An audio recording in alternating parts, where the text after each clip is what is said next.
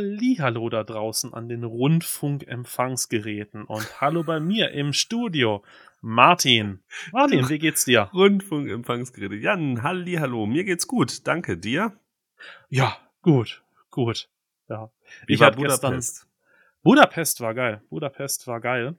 Ähm, Ich war aber krank, so eine Scheiße. ja, dich hat's total erwischt, ne? Mhm. Covid. Ja. Mhm. War das jetzt Das- fair enough, das zu sagen? Ja, Ist das, war, das war das erste Mal Covid. Ich habe lange durchgehalten. das erste Mal, dass du es gewusst hast. Okay, das erste Mal, dass ich Ja. wusste. Aber ich habe vorher immer Ja. brav Du hast getestet. mir, du hast mir so leid getan. Bist da quasi mit uns da runter gefahren. Wir sind geflogen, du bist gefahren, ja. Hast unsere ganze Ausrüstung darunter verschippert, ja. Und standst dann da mit Schniefnase und Husten. Aber Ja. es hatte ja was Gutes. Ja, es hatte was Gutes. Ich bin dir nach wie vor total dankbar, dass ich dein Geraffel hab tauchen dürfen. Kein Oh, und ich, ich, ich, ich steig, ich steig nach wie vor nicht durch die Situation mit, mit der Höhle und den Regeln da unten durch. Das ist mir so auf die Nüsse gegangen. was mir ist denn das, passiert? Ist mir das auf die Nüsse. Ja, genau, Ich wir müssen es es ja, erklären. die Leute waren ja nicht dabei. Genau. Und wir sind nach Budapest zum Höhlentauchen. Ich sage jetzt absichtlich nicht in welche Höhle, aber die Leute, die sich in Budapest auskennen, werden eine Idee haben. Ich habe es schon mehrfach gesagt. Ich bin standardmäßig im CCR unterwegs mit meinem Revo. Du bist standardmäßig im Sidemode unterwegs. Annette, die mit uns da unten war, ist standardmäßig im Doppel unterwegs. Und ähm, wir hatten das auch vorher mit denen alles abgemacht, dass wir da runterkommen und hatten auch explizit geschrieben, so hier, einer im Sidemount, eine braucht ein Doppelgerät auf dem Rücken und einer ist mit dem Rebreather unterwegs. Und hatten auch ganz klar geschickt, was für Zertifikate ich alles habe. Und kommen da unten an, voller Erwartungen. Und ich ziehe dann meinen Revo hinten aus dem Auto raus und marschiere mit dem schnurstracks da in die Höhle zur Registrierung rein. Und krieg dann gesagt, ja, mit dem CCR in die Höhle. Nee, das machen wir hier nicht. Nur, wenn du CCR explizit ein Höhlenbrevet hast. So, Hm. okay, schön, danke. Ähm, hatten wir ja eigentlich vorher auch anders vereinbart. Okay, aber was, was machen wir jetzt praktisch, Mhm. ja? Ähm, wenn das jetzt so die, die lokale Regelung ist, muss ich ja sagen, okay, ist ja ihre Höhle, können sie ja Regelungen machen, wie Mhm. sie wollen. Und dann kriege ich die Aussage, ich könnte ja ein Doppelgerät mieten. Dann habe ich mich hingestellt und gesagt, ja, schön, danke, dass ihr mir ein Doppelgerät leihen wollt.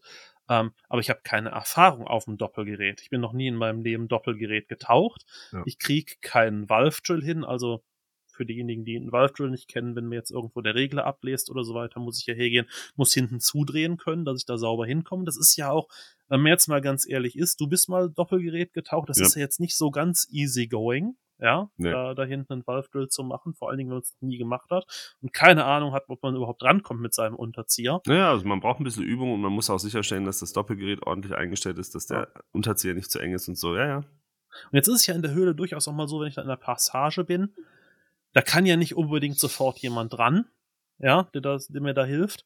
Und dann kriege ich tatsächlich auf meinen Einwand, dass ich ja noch nie Doppelgerät getaucht bin, die Aussage, das sei ja nicht so schlimm, der Guide, der mit mir in der Höhle wäre, würde ja den ganzen Valve Drill für mich machen. Das ist der Moment, an dem ich kurz ein bisschen Bauchschmerzen hatte. Es war in dem Moment für mich so sinnbefreit. Denn auf der einen Seite komme ich mit einem Rebreather, auf dem ich ordentlich Stunden habe, glaube ich, und auch technisch zertifiziert bin Mhm. und auch ordentlich auf dem tauchen kann. Ähm, darf mit dem nicht in die Höhle rein. Auf der anderen Seite wird mir aber angeboten, mit einem Gerät tauchen zu gehen, Was du noch nie getaucht hast. falls ich noch nie getaucht bin, mit dem ich mit Sicherheit nicht umgehen kann, wird dann noch gesagt, das ist ja okay, dass du es nicht beherrschst. Ja. Wohlgemerkt in der Höhle. Ja. Ja, also nicht auf dem Open Water Tauchgang auf dem ägyptischen Tauchboot, ja. Ja. sondern in der Höhle. Ah, und da muss ich sagen, das, das fand ich, das fand ich weird, weil für mich in dem Moment die ganze, ganze, man, man impliziert ja, da kommt ja eine Regelung und die hat dann Sicherheitsgedanken. Ja, wir verbieten dir jetzt mit dem Rebreather in die Höhle zu gehen, weil fallen mir ja viele Gründe ein. Da muss ich ja fair sein, die sogar valide wären, zu sagen, der Guide ist auf deinem Gerät nicht ausgebildet, Mhm, der kann dir im genau. Zweifelsfall nicht helfen. Oder Ja. es gibt ein hohle Fehlerpotenzial und die Leute müssen damit umgehen können. Also ganz, ganz viele Regelungen, wo ich, oder, oder Gründe für eine Regelung, wo ich sagen würde, das könnte ich ja noch nachvollziehen. Und das Ganze mit einem Satz zunichte gemacht, in dem Moment, wo mir gesagt wird, du musst ja dein Tauchgerät eigentlich gar nicht beherrschen. Ja.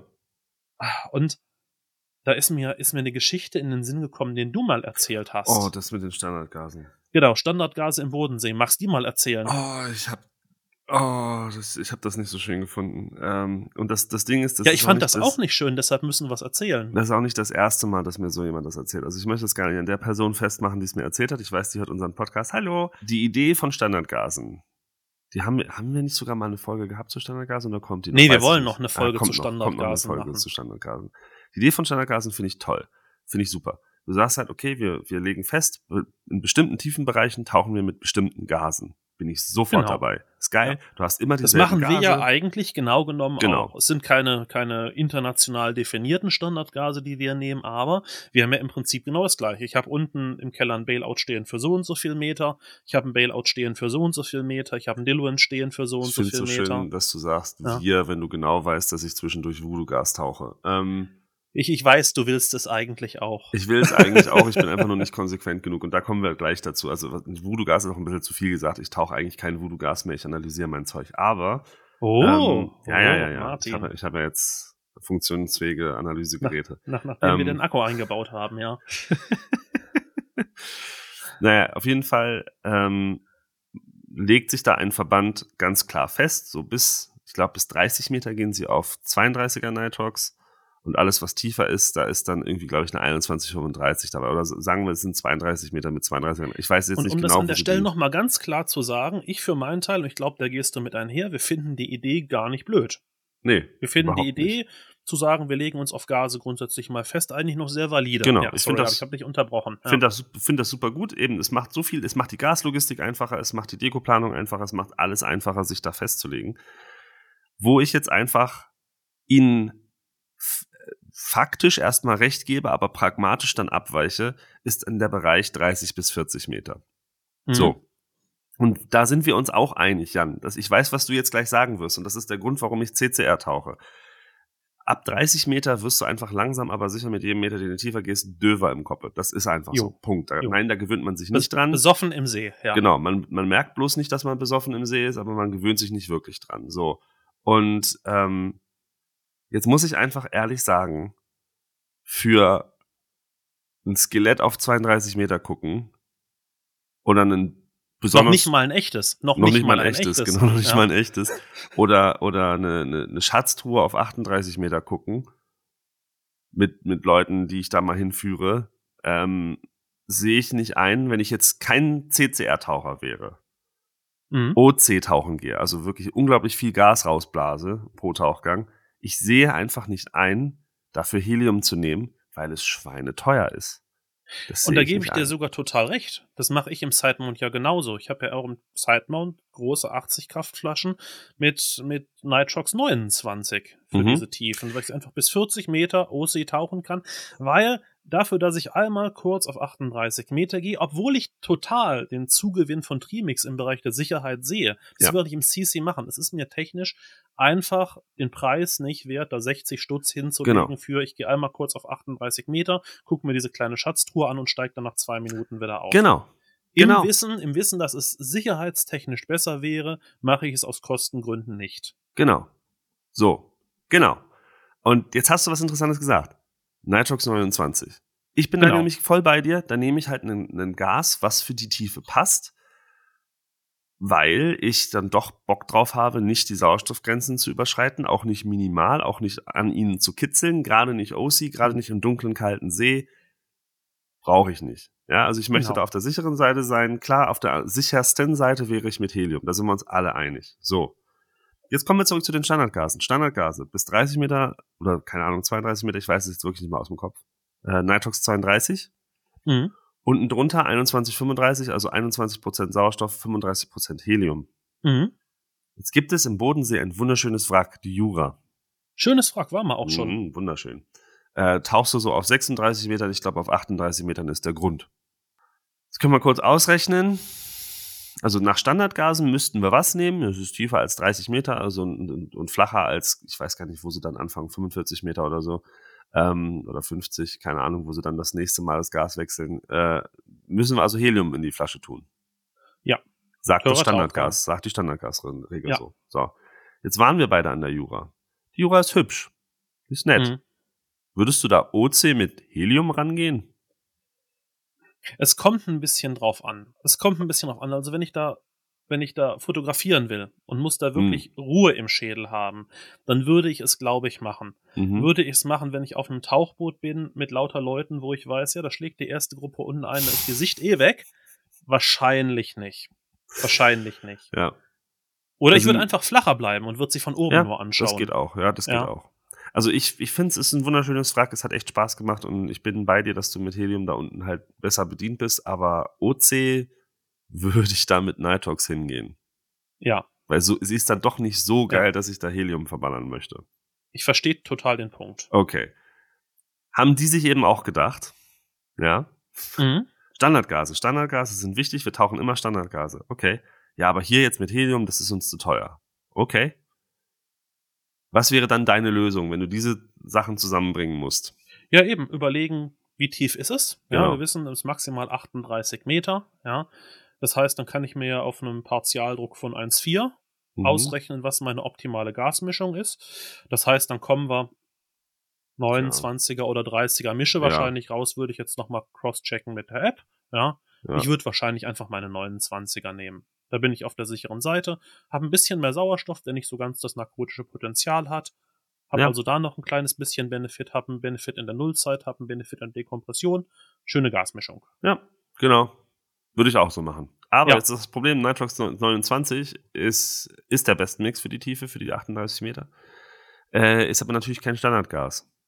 Jetzt erzähl mir bitte nicht, dass die gegangen sind und das Ganze auf einer 32er Mische gemacht haben. Ja, dann erzähle ich dir halt nicht, aber ja, ich Ja. meine, gut, jetzt, jetzt muss man ja auch mal ehrlich sein davon, dass du deinen Partialdruck einmal kurz überschreitest auf Tiefe. Es hängt ja auch ein bisschen ab, wie lange bist du auf Tiefe, ja.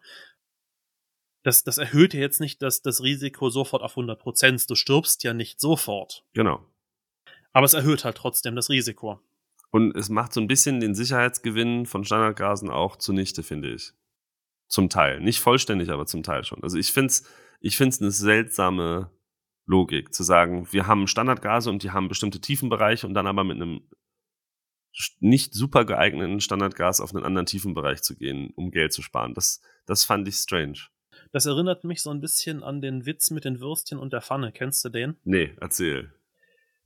die, die Story geht so. Ähm, Mädel wohnt in einer WG mit ihren Studienkolleginnen und die machen abends Bratwürstchen. Ja. Und dann stehen sie gemeinsam in der Küche und sie geht halt her und schneidet so die Enden von den Bratwürstchen ab. Den letzten Zentimeter, so, wo es dann gebunden ist. Mhm. Ja. Und die anderen gucken sie an und sagen, hey, ähm, warum, warum machst du das jetzt? Und sie sagt, nee, das ist, das muss man machen, das ist mega gefährlich sonst. Das gibt sonst riesig das Problem. Und die anderen gucken sie an und sagen, ja, warum soll das gefährlich sein? Das machen wir seit ganz vielen Jahren. Nee, das ist gefährlich, da müssen wir aufpassen. Wir rufen jetzt meine Mutter an, die hat das schon immer so gemacht. Ja. Und ähm, dann rufen sie ihre Mutter an via Skype und gucken und sagen, Mama, du hast doch früher immer von den Würstchen die Enden abgeschnitten. Das ist doch, das ist doch, das muss man doch machen, das ist doch sonst gefährlich. Sagt die Mutter, ja, ja, das haben wir auch. Als Kind haben wir das immer gemacht. Ähm, das ist sonst gefährlich, wenn man von den Würstchen die Enden dran lässt. Und, und fragen sie, aber Mama, warum machen wir das eigentlich? Sagt die, das hat schon mal deine Großmutter, meine Mama hat das schon gemacht. Und zwar seit ich ein Kind war, seit wir damals noch gewohnt haben, da in dem kleinen Häuschen haben wir das gemacht. Und das ist wichtig. Und ansonsten kannst du, kannst du bei sterben, ist gefährlich. Ja.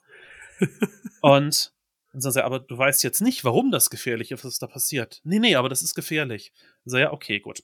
Nächstes Wochenende treffen sie sich mit der Mama und gehen ins, ins Altenheim und gehen die Großmutter besuchen. Ja, dann sitzen sie da so beim Kaffee trinken und sagen, Großmutter, jetzt habe ich mal eine Frage. Von den Würstchen, die Enden, warum muss man die eigentlich anschauen? Guckt die Großmutter sie an, macht was und sagt ihr Idioten, habt ihr immer noch keine größere Bratpfanne gekauft oder was? ja. So, ähm, das ist der, der Witz mit den Würstchen und Bratpfanne. Warum erinnert mich das Ganze so ein bisschen dran?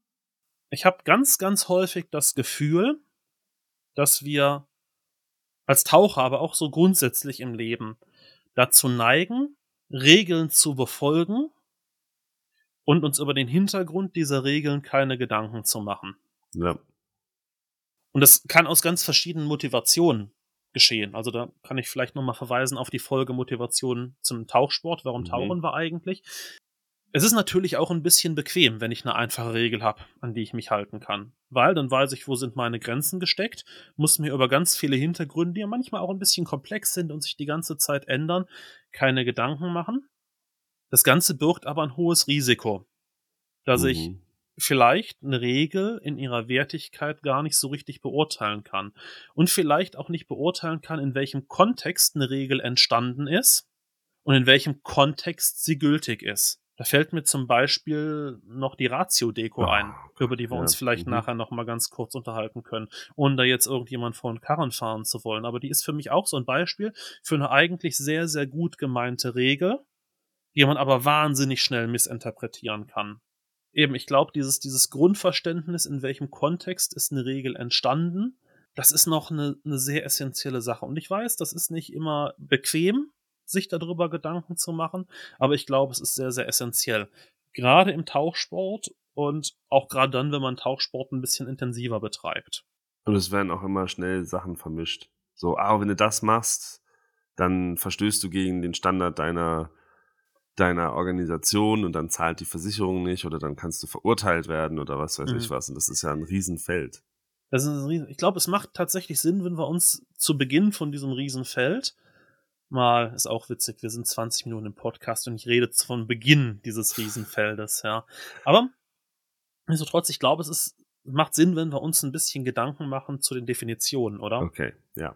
Also, ähm, ich fange mal irgendwie ganz unten an. Es gibt Gesetze, oder? Ja. Ein Gesetz ist ja letzten Endes nichts anderes als eine Regel in einer Gesellschaft, wo sich der Gesetzgeber mal die Mühe gemacht hat, sie irgendwie schriftlich aufzuschreiben. Mhm. Ja, also es gibt ein Gesetz, hier, äh, wenn, wenn du jemand erschlägst, ist es Totschlag, ja, ähm, und das finden wir als Gesellschaft nicht cool und dann müssen wir da was machen. Ja. Ja. Und es gibt Gesetze mit Strafandrohung, also wo irgendwo im Strafgesetzbuch oder in irgendeiner Verordnung steht, wenn du das und das machst, dann gibt das ein Bußgeld oder erfüllt diesen oder jenen Gefängnis Straftatbestand oder- und dafür Mhm. gehst du ins Gefängnis und so weiter und so fort. Es gibt aber auch Gesetze, die haben tatsächlich keine Strafandrohung, wo Aha. tatsächlich nichts passieren kann. Es war zum Beispiel während Corona in manchen Corona-Verordnungen der Fall, dass es hieß, du durftest, ähm, durftest keine Party feiern mit so und so vielen Leuten. Wenn du Mhm. jetzt auch mal reingeschaut hast, war hinten bei den Bußgeldbescheiden war gar nichts definiert. Hm. Ja, wo quasi, es ist schon verboten, die Polizei darf auch kommen und dir sagen, böse, böse, darfst du nicht machen. Aber wirklich eine Buße dafür im Sinne von einer Ordnungswidrigkeit oder so weiter gibt's eigentlich. Aha, also die lösen dir Ja. dann einfach die Party auf, aber das Genau, lösen dir die Party auf, so jetzt alle nach Hause und das war's. Ja, also geben okay. quasi der Polizei eine Handhabe damit. Mhm. Ja, aber wirklich vor Gericht passieren kann erstmal nichts. Sowas gibt's also in beiden Varianten. So, und ein Gesetz, glaube ich, da können wir erstmal sagen, ein Gesetz ist was, wo man eigentlich erstmal einhalten muss. Ja. Ja? Das So, das ist, ist erstmal so. Also wenn, wenn irgendwo ja. in einem Gesetz steht, ich muss da eine Tauchflagge hinstellen, dann muss ich dann eine Tauchflagge hinstellen. Mhm. Ob das jetzt immer sinnhaftig ist, ist eine ganz andere Frage. Ja, aber nichtsdestotrotz hat sich die Gesellschaft ja irgendwann mal diese Ordnung gegeben. Mhm. Jetzt kann ich natürlich hergehen und kann sagen, dieses Gesetz beeinträchtigt mich, weil eine Tauchflagge dahinstellen ist so aufwendig oder was. Dann habe ich ja Rechtsmittel und Wege dagegen vorzugehen. Mhm. Dann kann ich hier hergehen, kann einen Rechtsweg beschreiten, kann mir einen Anwalt nehmen und so weiter und so fort. Ob man das dann machen will, ist eine ganz andere Frage. Mhm. Aber trotzdem hat das Ganze erstmal eine gesetzliche Gültigkeit. Okay. So, soweit sind wir uns einig. Ja. So. Dann gibt es Normen. So, wenn sich jetzt irgendjemand hingestellt hat und, und es einen industriellen Standard gibt, der in der Gesellschaft so weit akzeptiert ist, ähm, dass, dass er irgendwie überall angewendet werden soll, dann gibt's die Standardisierungsorganisation. In jedem Land gibt's verschiedene, die sich hergehen und dieses Prozedere oder diese Bauart dann in eine Norm gießen. Also es sind die Mhm. ISO-Normen, die N-Normen und so weiter und so fort. Und das gängigste Beispiel davon kennt eigentlich jeder, das ist G5 Achtelgewende zum Beispiel. Das ist in einer. ISO-Norm verankert. Genau. Ja? Und das macht ja auch irgendwo Sinn, weil dann ist das G5 Achtelgewinde in einer 200 oder 300 Bar Ausführung einfach weltweit überall gleich. Ja? Und wenn ich jetzt mit einer anderen Tauchbasis in Ägypten schreibe, die auch ISO-Normen etabliert haben bei sich im Land, dann ist bei denen das G5 Achtel das gleiche G5 Achtel wie bei mir. Geil. Kann Ja, ich meinen das heißt, Atemregler an die Flasche schrauben. Mein Atemregler Super. passt an die Flasche. Also Mhm. profitieren wir unterm Strich alle mega davon. Cool. Und wenn ich jetzt so eine Norm habe, dann ist das erstmal kein Gesetz. Mhm. Also wenn ich jetzt hergehe und diese, diese Norm, diese Vereinbarung nicht einhalte, dann steht das nirgendwo im Gesetz. Da hat keiner eine Rechtshandhabe zu sagen, die musst du so ausführen. Ja? Mit einigen wenigen Ausnahmen. Es gibt nämlich durchaus Gesetze, in denen sich der Gesetzgeber auf eine Norm bezieht und sagt, dieses oder jene Bauteil muss nach Norm ausgeführt werden. Aha, okay. Also wenn ich zum Beispiel hergehe und ein Gesetz habe, das sagt, wenn ich Flaschen in Umlauf bringe, verkaufe, dann sind die nach bautechnischer Norm auszuführen, also müssen den Sicherheitsanforderungen genügen. Ja, dann kann das durchaus sein, dass der Gesetzgeber sich irgendwo drauf bezogen hat. Und kann es auch sein, dafür ist ein Bußgeld oder eine Strafe definiert. Ja, Hm. wenn ich was in, Bez- in Umlauf bringe, was nicht dieser Norm entspricht. Und es ist zum Beispiel auch dann relevant, wenn ich hergehe, jetzt kommt, ist irgendwas passiert, die Tauchflasche, die ich verkauft habe, ist explodiert und jetzt kommt ein Gutachter und schaut sich an, war die Tauchflasche denn überhaupt in Ordnung? Dann gibt es den Oh. sogenannten Anscheinbeweis. Das heißt, wenn eine Tauchflasche zum Beispiel oder ein Atemregler, der nach ISO-Normen zertifiziert ist, diesen ISO-Normen auch genügt, dann wird vor Gericht erstmal davon ausgegangen, der war technisch in Ordnung. Mhm. Ja. Das heißt jetzt umgekehrt nicht, dass ein Atemregler, der nach anderen Normen gebaut ist, nicht genügt. Ja. Das heißt einfach nur, dass ich diesen Beweis, der war technisch in Ordnung, selber erbringen muss. Aha. Zum Beispiel das- okay. in Form von irgendeinem Institut, den mir den untersucht Mhm. hat. Also wenn der TÜV sich das angeschaut hat und ich ein Gutachten da liegen habe, ja, der entspricht nicht der ISO-Norm, der war aber besser oder genau Mhm. gleichwertig, ja, dann kann der trotzdem vor Gericht als genauso sicher angenommen werden. Okay, Ja, aha, das ist klar. der Hintergrund von Normen. Dann gibt's noch Standards. Standards ist wieder was anderes als eine Norm oder ein Gesetz. Ja. Und ein Standard, zum Beispiel ein Standard kennst du. Ja, du Ja, bist ja. als Instruktor unterwegs. Ich bin mir ziemlich sicher, dass das Paddy ähm, irgendeinen Standard hat, irgendein Dokument, Ja. wo gesagt ist, unsere Kurse haben so und so stattzufinden. Das sind die Mindestanforderungen an unsere Kurse, oder? Wie heißt das bei Paddy? Ja, das sind wirklich einfach tatsächlich die Standards dann. Also das, das Genau. sind literally Standard Guidance und, und da steht dann halt drin, äh, die Übung muss so erfolgen in tiefem Wasser, das zu tief ist zum Stehen oder sowas zum Beispiel, oder? Genau. Ja. Und sowas hat ja irgendwie jede Organisation. Also jede Organisation, die Kurse anbietet, hat irgendwie ihre eigenen Standards definiert. Mhm.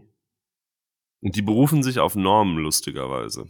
Genau, also die Norm ist quasi die, der Hintergrund, der nochmal dahinter liegt. Ja. Oder? Also aufgrund von dieser Norm, aber ich kann ja auf die Norm einen draufsetzen Ja. und sagen, innerhalb von der Sicherheitsmarge dieser Norm gehen wir her und gestalten unsere Kurse so und so. Ja. Und der Instruktor muss die Kurse auch so und so ausführen. Wenn der dagegen verstößt, dann haben wir zum Beispiel nach vertraglicher Vereinbarung die Handhabung, ihm die Instruktorenlizenz zu Ja. Das Witzige ist, jede Institution macht das ein kleines bisschen anders. Also Party macht das anders als SSI, macht das anders als RAID, macht das anders als GOE. Das Witzige ist jetzt, wenn wir jetzt einen kleinen Tauchclub gründen, also den Dekozeit-Tauchclub zum Beispiel, ja, dann können wir genau genommen hergehen und können unsere eigenen Standards schreiben. Die Sache ist jetzt einfach nur, je größer natürlich eine Organisation ist, desto eher wird so ein Standard auch, sage ich mal, akzeptiert im internationalen Rahmen. Ja, also wenn du jetzt als Instruktor, als fremder Instruktor nach Ägypten auf eine Basis gehst und sagst, ich will hier einen Kurs machen, und die sagen, ja, das ist cool, dass du bei uns im Wasser unterrichtest. Nach welchen Standards von welcher Organisation unterrichtest du? Du sagst, ich unterrichte nach PADI-Standards, werden die viel, viel eher hergehen und sagen, ja, das ist cool für uns, als wenn du als wenn du hergehst und sagst, ich unterrichte nach den Standards des Deko-Zeit-Tauchclubs. Ja. ja. Da wird viel eher die Frage kommen, was, was wollt ihr denn jetzt hier? Und das ist eben auch genau, da kommen dann diese, diese Normen wieder da zum, zum Tragen. Da gibt's eben Normen dahinter. Und wenn deine Kurse, also wenn wir jetzt die Dekozeit-Standards festlegen und halt hinterher dann dieses Normengremium sagt, ja, ja, das ist compliant, das ist also entspricht unseren Normen, dann äh, haben wir auch wieder eher Chancen anerkannt zu werden, weil wir uns dann halt darauf berufen können. Wir können dann sagen, ihr seid hier von denen zertifiziert, dass ihr das in Anführungsstrichen gut macht und wir auch. Dann Letzten eine Endes machst du ja damit nichts anderes als, als einen externen Gutachter bezahlen. Genau. Also du gehst ja her und kaufst dir eine externe Meinung ein von jemandem, der, der sowas auch schon mal gemacht hat, der quasi sagt, ja, das, was die machen, das ist schon okay, das passt schon so. Genau. Und dann gibt's noch was, das bezeichnen wir im Medizinischen eigentlich so ein bisschen als Best Practice. Es gibt auch Sachen, die sind nirgendwo so richtig aufgeschrieben, in keiner Norm, in keinem Standard. Und trotzdem ist eigentlich in der ganzen Fachszene anerkannt, dass die so gemacht gehören. Mhm. Das ist zum Beispiel bei uns im Medizinischen ist das die Doppelkontrolle von Spritzen. Dass man hergeht und sagt, ich ziehe ein Medikament auf aus einer Ampulle. Und dann gehe ich aber nochmal zu jemand anderem und zeige dem das Etikett, was auf der Spritze drauf ist. Und zeige dem auch die Ampulle und sage, hier, das ist das Richtige, gell? Das ist das, was ich brauche. Ja? Das ist nirgendwo so richtig aufgeschrieben. Und trotzdem würde es auch vor Gericht als Best Practice, als Standard akzeptiert. Mhm. Sowas gibt's im Tauchen auch. Also äh, eine Sache, die mir auffällt, ist zum Beispiel im kalten Wasser in der Schweiz tendenziell mit Doppelabgang, also mit zwei ersten Stufen zu tauchen. Das steht nirgendwo festgeschrieben, soweit ich weiß. Dann ist es zum Beispiel so eine Sache, dass ich hergehe und wenn ich, wenn ich mit Trimix tauche, dass ich eine separate Anzugflasche habe, Mhm. Wo ich, wo ich Luft drin habe oder Argon oder, oder irgendein anderes Gas, aber dass ich zum Beispiel meinen hier nicht mit Helium fülle. Das ist auch, das musst du nirgendwo aufschreiben, weil das machst du einmal und dann merkst du schon, dass das nicht die geilste Idee war, weil es einfach kalt wird. Ja. Trotzdem ist das so ein bisschen der Best Practice. Ja, es ist nirgendwo festgeschrieben, soweit ich weiß, das stimmt. Ja. Dann gibt's zum Beispiel auch meines Wissens nach keinen Standard dafür, wie eine Stageflasche geriggt sein muss, also wie die Karabiner dran festgemacht nee. sind. Trotzdem, wenn du dir Stageflaschen anschaust, wirst du ja irgendwie sehen, die sehen ja alle relativ ähnlich aus. auch ist das wahr, würde ja. man so ein bisschen als Best Practice bezeichnen. Ja, das stimmt. Und auch so ein, so ein Best Practice ist natürlich eine Sache, die im Zweifelsfall hinterher gewertet wird. Also wenn irgendwas passiert ist, irgendein Gutachter schaut sich irgendwas an, dann wird er schon schauen, ist das das, was eigentlich so das ist, was in der Tauchszene gängig ist. ja. Ja. Oder machen die es halt anders. So, und der Unterschied ist jetzt ganz einfach, je weiter ich in meiner Liste nach vorne komme, also mit Gesetzen, ist im Zweifelsfall einfach was, was ich einhalten muss und im Zweifelsfall zum Ende einen Rechtsweg beschreiten muss. Je weiter ich in dieser Liste nach vorne komme, desto weniger verpflichtend sind die Sachen eigentlich für mich. Also mit einem Best Practice steht ja nirgendwo festgeschrieben, wie dieser Best Practice ist. Ja. Das, das stimmt. Wenn ich einen Standard habe, dann bin ich natürlich irgendwie in einem ethischen Sinne und auch im Sinne von einer guten Schulung verpflichtet, zum Beispiel in der Schulung festzuhalten. Ja? Wenn jetzt aber eine Organisation sagt, unser Standardgas sind das und das und das, dann hindert mich ja niemand von diesen Standardgasen abzuweichen. das ist wahr, ja. Ich glaube, das Riesenproblem ist, Normen, Regelungen, Best Practice entsteht ja immer aus Umgebungsbedingungen und speziellen Überlegungen. Es hat ja irgendeinen Grund gegeben, warum jemand diese Regelung aufgestellt hat.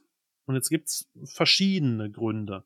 In der Medizin sagen wir immer, es gibt Sachen, die sind eminenzbasiert und es gibt Sachen, die sind evidenzbasiert. Vom evidenzbasierten reden wir eigentlich dann, wenn irgendwas einen statistischen Hintergrund hat. Also, was könnte man als Beispiel vom Tauchen nehmen?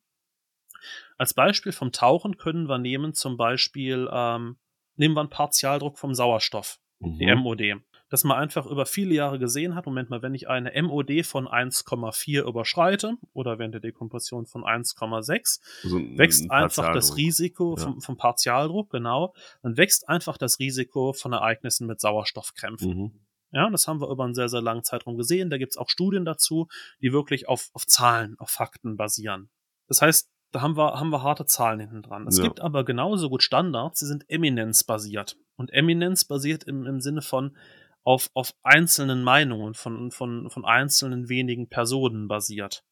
Du hast mit Sicherheit schon mal gehört, die Aussage, ja, in der Höhle tauche ich niemals mit Transmittern, also Mhm. mit, mit Sendertransmittern Mit Sendern, für ja, meinen Flaschendruck, weil, oh mein Gott, die können ja platzen.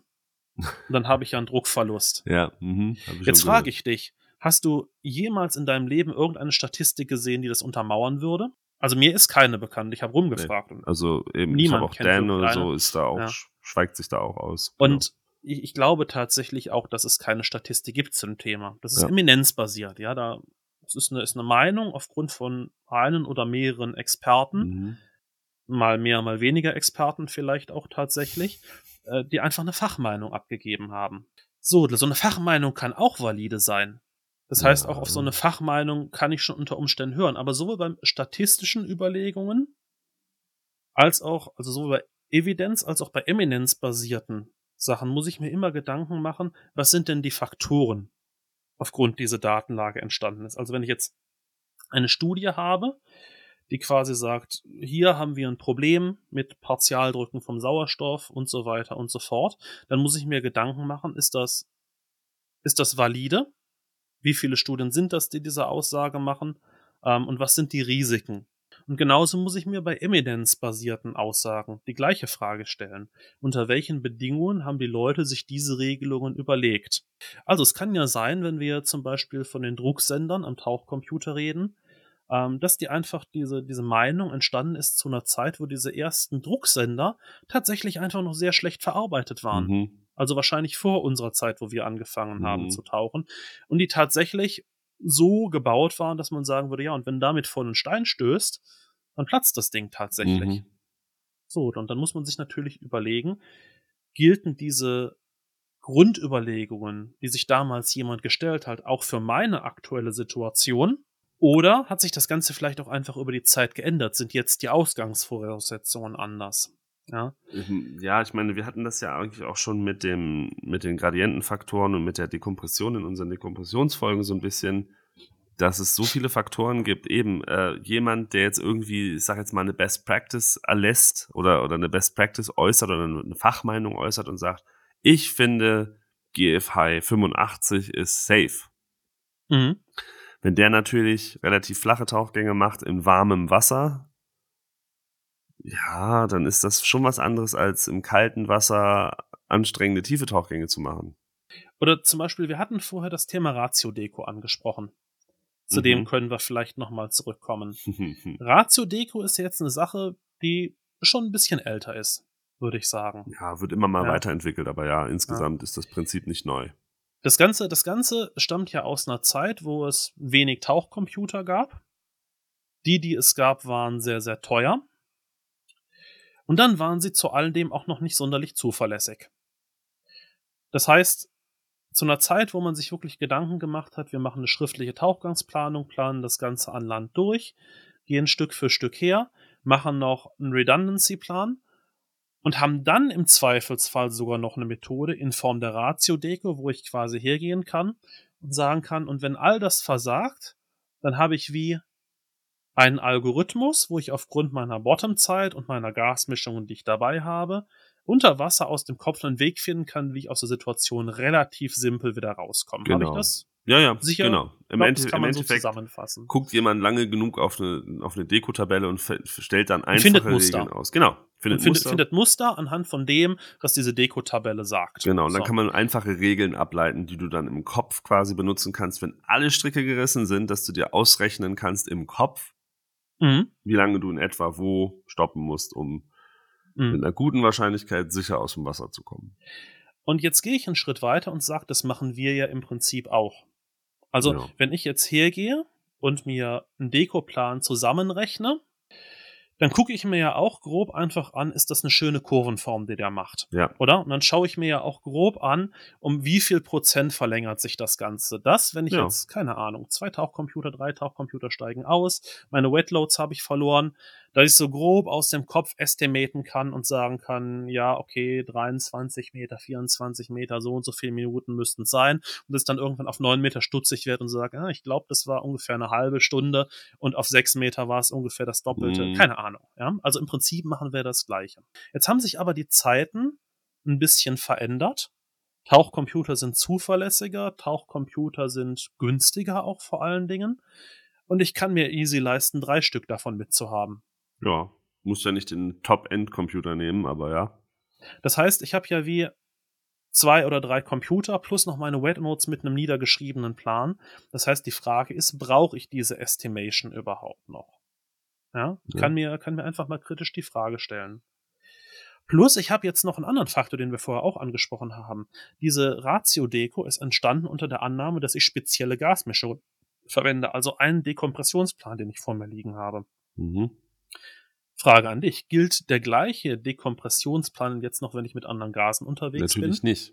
Nee, das heißt, ich muss mir auch da Gedanken machen, unter welchen Ausgangsvoraussetzungen ist das Ganze entstanden. Genau, mit Standardgasen kann man das machen, die dazu passen, aber eben wenn man, in dem Moment, wo man abweicht, wird es dann Genau, habe ich schwieriger. ein Problem. Geht das Ganze unter Umständen nicht mehr auf. Und natürlich, je krasser ich abweiche, desto weniger geht das Ganze auf. Ja, das heißt, auch da Genau. muss ich mir Gedanken machen, wie weit bin ich denn von meinem Plan entfernt? Das heißt, auch da wieder, ich muss mir irgendwie Gedanken machen. Das gleiche ist auch das Thema Atemgasspende. Ich kann eine Atemgasspende bei einem Out of Air machen über einen Octopus, ich kann es machen über eine Longhose. Wenn wir im CCR unterwegs sind, ja, dann haben wir es am Bailout-Tank Mhm. noch einen Atemregler mit dran machen. Unsere Atemgasspende nochmal im Sidemount ist es nochmal anders. Ich würde jetzt ungern sagen, dass, dass ich irgendeine von diesen Methoden favorisiere. Jeder hat ihren Vorteil. Mhm. Ja? Der Octopus ist ein schönes, simples Setup, sage ich mal, den ich, den ich auch im OWD unter simplen Voraussetzungen gut schulen kann, der wartungsarm ist im Zweifelsfall, ja, weil ich nur einen Regler mehr mitwarten muss. Trotzdem ist er nicht für jede Situation optimal. Er ist für die Situation vom OWD gut geeignet. Genau. Ja, und darüber muss ich mir halt dann Gedanken machen. Ein guter Freund von mir, der in der Medizin unterwegs ist, hat mal gesagt, ähm, Standards und Guidelines sind wie Straßenlaternen. Straßenlaternen leuchten dir halt den Weg und du siehst halt, wo die Straße hingeht und was für Hindernisse es gibt. Ja, also so gut, um den Weg zu leuchten. Und danach sitzt er und sagt, nur Betrunkene halten sich dran fest. ah, das ist schön. was, was, was will ich damit sagen? Ähm, eben, ich glaube, ich glaube, Regeln und Standards sind eine gute Sache. Ja. Und ich glaube, wenn man Regeln und Standards nicht verstanden hat, ist es auch im Zweifelsfall eine gute Sache, sich grundsätzlich erstmal an einen gängigen Standard zu halten. Ja. Ich glaube aber nicht, dass es Regeln und Standards der Grund sein sollten, sich hinzusetzen und sich darauf auszuruhen und nicht verstehen zu wollen, was hinter diesen Regeln steckt. Mhm. Ich glaube, wir alle sind ein bisschen gefragt, uns, uns Gedanken zu machen und die Regeln auch verstehen zu wollen. Ja. Denn jede Regel hat ja ein Ziel. Jede Regel hat das Ziel, sicherer unterwegs zu sein oder Sachen zu vereinfachen. Genau. Und eben, um dieses Ziel zu erfüllen, glaube ich, ist es wichtig zu verstehen, woher kommt eine Regel oder ein Absolut. Standard. Absolut. Und ich finde, wenn man das mal verstanden hat, ist es auch völlig leg legitim, mal zu diskutieren und zu sagen, okay, ja, aber ähm, macht es vielleicht nicht mehr Sinn, wenn alle das gleiche Setup tauchen, statt dass einer mit Octopus, einer mit Longhose, einer mit Ponyflasche oder Stage unterwegs ist. Wollen wir das nicht Das vielleicht kann eine? Überlegung sein. Ja, vielleicht Genau. kann ich auch auf einer anderen Stelle hergehen und, und kann die Procedures vereinheitlichen. Das Genau. heißt, der Umgang damit ist Genau. sehr, sehr einheitlich. Ja, also da kann man drüber diskutieren, aber es muss halt mit einer Begründung kommen und nicht, weil andere das so machen oder weil ich im Ja. Internet gelesen habe oder weil mein Verband sagt. Da muss ein es bisschen kann- mehr Fingerspitzengefühl drin Es sein. kann auch Situationen geben, in denen es ganz gezielt Sinn macht, verschiedene Setups zu Ja. tauchen. Wenn du jetzt zum Beispiel hergehst und sagst, wir machen gemeinsam einen Tauchgang, du und noch jemand anders, ihr penetriert ein tiefgelegenes Wrack zum Beispiel Mhm. und aufgrund von den engen Gängen wollt ihr gerne im Sidemount gehen und ich gehe mit noch einem anderen Kollegen hier und mache euch Sicherungstaucher, ja, und transportiere eure Gasmengen. Dann Mhm. kann es völlig adäquat sein, dass ihr im Sidemount geht und ich bin auf dem Rebreather Ja. weil das für mich in dem Moment vielleicht das geeignete Tool ist, Ne? um die Gasmengen zu transportieren, um selber auch länger vor Ort bleiben zu können, mehr zeitliche Reserve zu haben. Und für euch ist es vielleicht kein geeignetes Tool.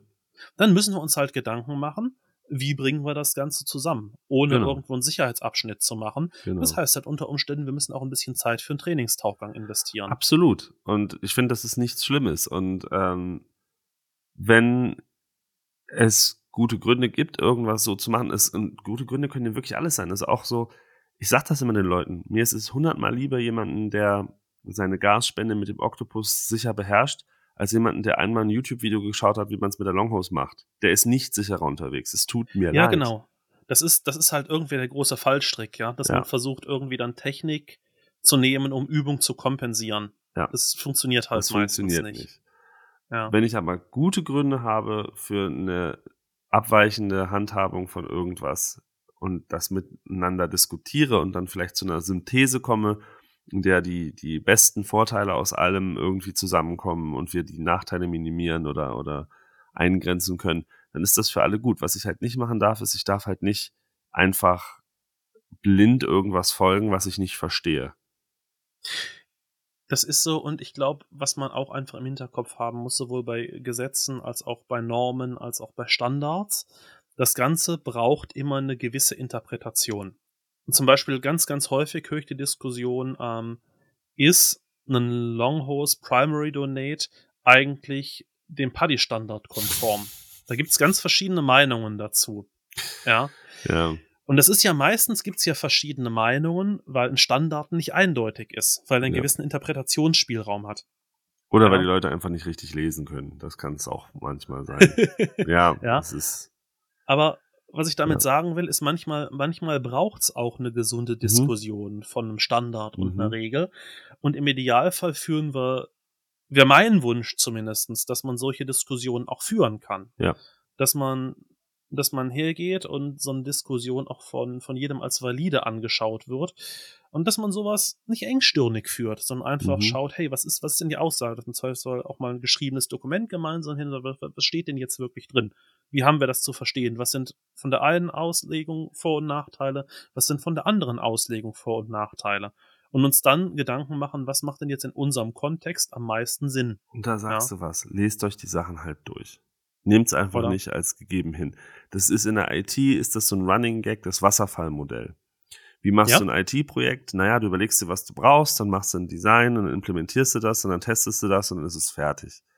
Das ist jahrzehntelang propagiert worden, basierend auf einer Studie aus den, ich glaube, 70er Jahren.